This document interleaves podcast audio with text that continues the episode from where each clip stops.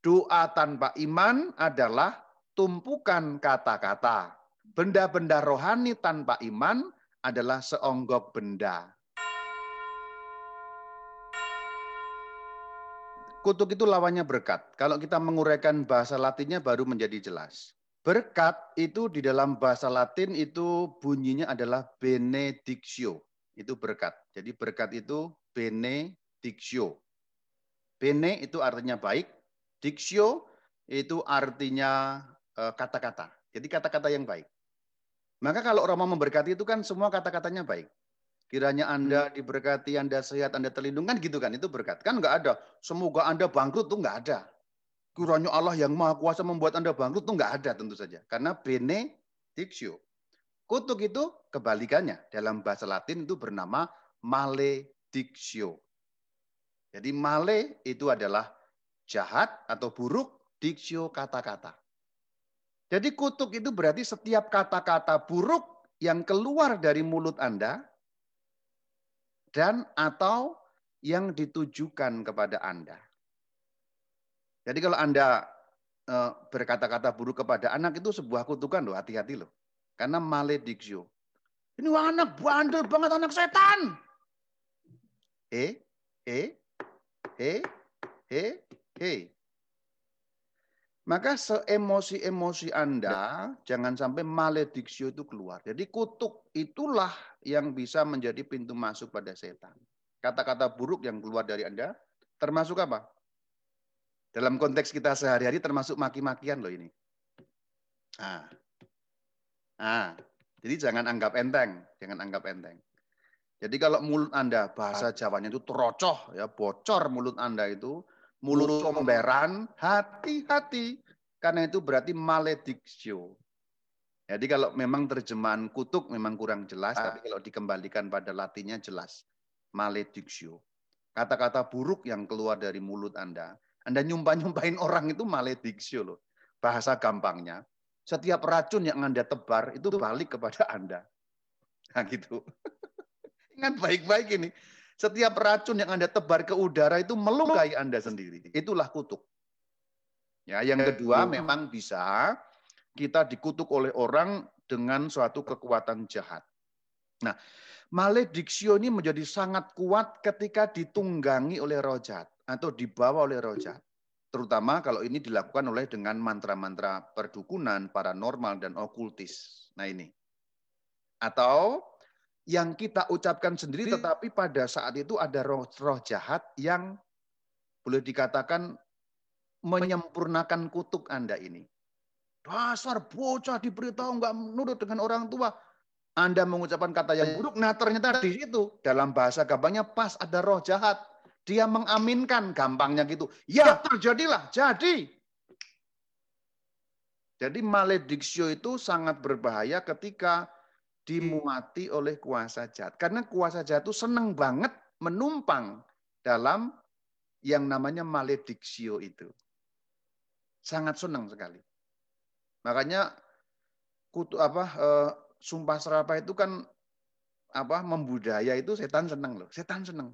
Kata-kata kotor membudaya itu setan senang, senang banget, senang banget. Karena setiap kata kotor adalah maledictio berarti kutuk. Yang nomor dua, yang ditujukan kepada Anda, contohnya ada orang lain yang mengutuk Anda melalui jasa ya paranormal dan sebagainya. Itu dimuati mantra. Itu lebih kuat biasanya, memang agak membahayakan. Tetapi sekali lagi, kalau pintu masuk tadi nggak Anda buka, kutuk kayak apa pun nggak akan kena. Jaminannya itu. Karena Anda dalam benteng. Anda hanya bisa kena ya. Anda hanya bisa kena kalau pintunya terbuka. Jadi Anda dikutuk, Anda akan terkena kutuk itu ketika Anda contoh Anda melakukan dosa mortal atau Anda sedang berselingkuh, wah kena Anda gampang kena kutukan. Anda barusan kedukun dikutuk, Anda kena gitu. Tapi kalau itu pintu semua tertutup, makanya salah satu cara menutup pintu itu kan sakramen tobat. Sakramen tobat itu membuat pintu tertutup sehingga tidak mungkin ada kita bisa dimasuki oleh apa pun yang serangan-serangan kuasa jahat tadi itu. Berat ya Romo syaratnya. Ya memang iya gitu. Tapi ingat Yakobus 4 ayat 7 tadi ya. tunduklah pada Allah ya. Tunduk pada Allah, lawan iblis, ia akan lari. Syarat pertama tunduk kepada Allah. Ada orang yang sudah kena kutukan, itu cara melepasnya bagaimana? Oh ya, cara melepasnya dengan yang tiga tadi sama. Kita menutup pintu setan, kita melakukan sakramen tobat dan melakukan doa deliverance prayer, khususnya doa melepas kutuk. Ada doanya. Jadi tiga cara tadi itu uh, sangat uh, manjur untuk semua hal, tapi memang ada doanya sedikit berbeda, sedikit ya. Tapi langkahnya selalu itu. Kalau anda dikutuk mau menyembuhkan kutuk, tapi anda masih kedukun, nggak manjur. Saya jamin nggak manjur gitu. Jadi anda harus berhenti dari dukun dulu gitu loh maksudnya ya. Jadi Anda mau ini tapi masih kedukun itu saya jamin hanya akan menambah beban berat Anda. Itu saja. Itu itu contohnya ya. Anda masih selingkuh tapi Anda dikutuk supaya Anda lepas dari santet, tapi Anda selingkuh. Enggak manjur gitu. Ngaku dosa, ngaku dosa, tapi Anda tetap berada dalam dosa. Itu enggak bisa. Oh, dalam hati, ya. Masuk kutukan atau tidak? Ya, baik. Memang belum belum sampai menjadi kutukan, tapi itu sudah kayak bahasa gampangnya mengutuk diri kita sendiri. Karena kita menyimpan sesuatu yang buruk sesuatu yang buruk itu kan muncul dari hati. Maka ketika kita berdoa saya mengaku itu apa? Dalam pikiran, perkataan, perbuatan. Nah, pikiran itu yang yang dimaksudkan juga dalam hati. Itu yang dimaksud dengan kata pikiran. Sudah ada intensio. Maka Tuhan kan mengatakan, kamu kalau lihat perempuan sudah dalam hati ingin, sama. Kamu mengutuk baru dalam hati, sudah dalam hati. Jadi belum menjadi kutuk untuk orang itu, tetapi bahasa gampangnya balik ke Anda gitu loh. itu. Jadi istilahnya itu kalau anak panah itu sudah Anda siapkan tapi belum keluar, balik kepada Anda kena sendiri. Nah gitu. Ini gambarannya kira-kira begitu. Mungkin nih. yang tentang kutuk ini agak baru ya. Mungkin Anda baru ngeh bahwa kutuk itu definisinya itu. Ya, ya mungkin ya, mungkin ya. Karena Anda membayangkan selama ini kan kutuk itu pakai menyan itu ya.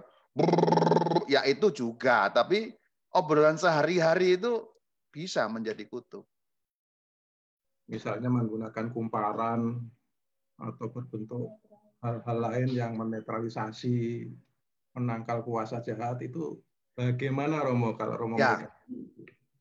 Saya jawab dengan dua. Nomor satu langsung saja, jujur. Itu nggak pernah ada metode itu dalam gereja Katolik. Itu jelas. Ya. Nomor dua, logikanya konyol. Karena roh jahat adalah spirit. Bagaimana mungkin spirit roh murni dilawan dengan benda fisik? Kalau Anda mikir, kata Cak Lontong, itu sesuatu yang maaf kata, ya nonsens. Jadi sesuatu yang non fisik, roh jatuh kan non fisik. Lalu Anda lawan pakai apa kumparan, magnet itu. Magnet itu nggak ngefek saudara pada roh jahat kumparan tuh nggak punya efek apa pun. Anda pikir nanti kalau ada kumparan roh jahatnya bingung munter-munter gitu. Enggak. Roh jahat itu roh murni. Ini logikanya sudah meleset gitu. Dalam arti meleset itu enggak ini jaka sembung gitu loh. Jaka sembung kagak nyambung.